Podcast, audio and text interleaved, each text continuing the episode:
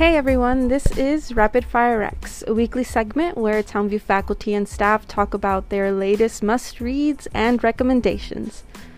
Okay, test. Test. Take two, take two. Your microphone looks like a squirrel tail. can't say that while I'm recording. You're gonna cut this, right?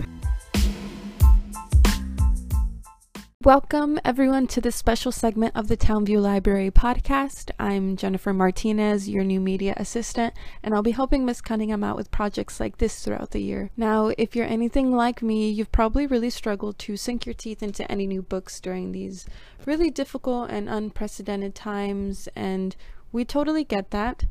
But if you're maybe looking to dust off your reading glasses, we have just what you need. This week, we went around campus talking to faculty and staff about their most recent reads. Sometimes those reads weren't so recent, but hey, we don't judge, and like I said, we totally get it.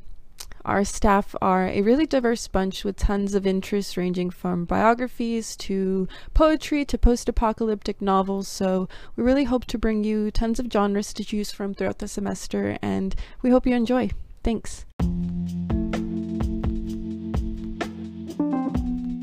I'm Brian Lindsey, and I teach AP English Lit here at Townview. And um, I think um, the last book that I read that I really, really couldn't stop reading um, was N.K. Jemisin's book, The City We Became.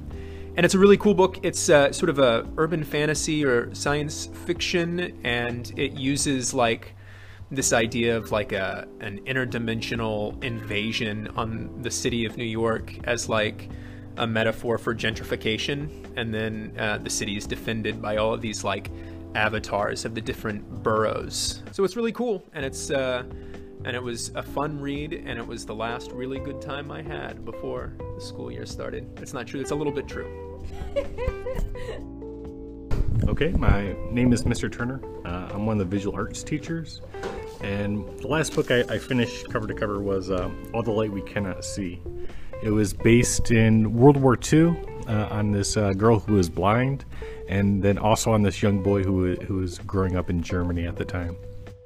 Hi, I'm Grace Barber. I teach um, in the School of Health Professions, freshmen and sophomores. And the book that I have been reading late that I've just finished that's excellent is called The Overstory by Richard Powers. It's if you think about it, if you've heard about it, it's about a, trees, but it's about a lot more than that. It's the relationship of people with trees over many generations. It's a wonderful, wonderful book, and it really speaks to how we treat the earth.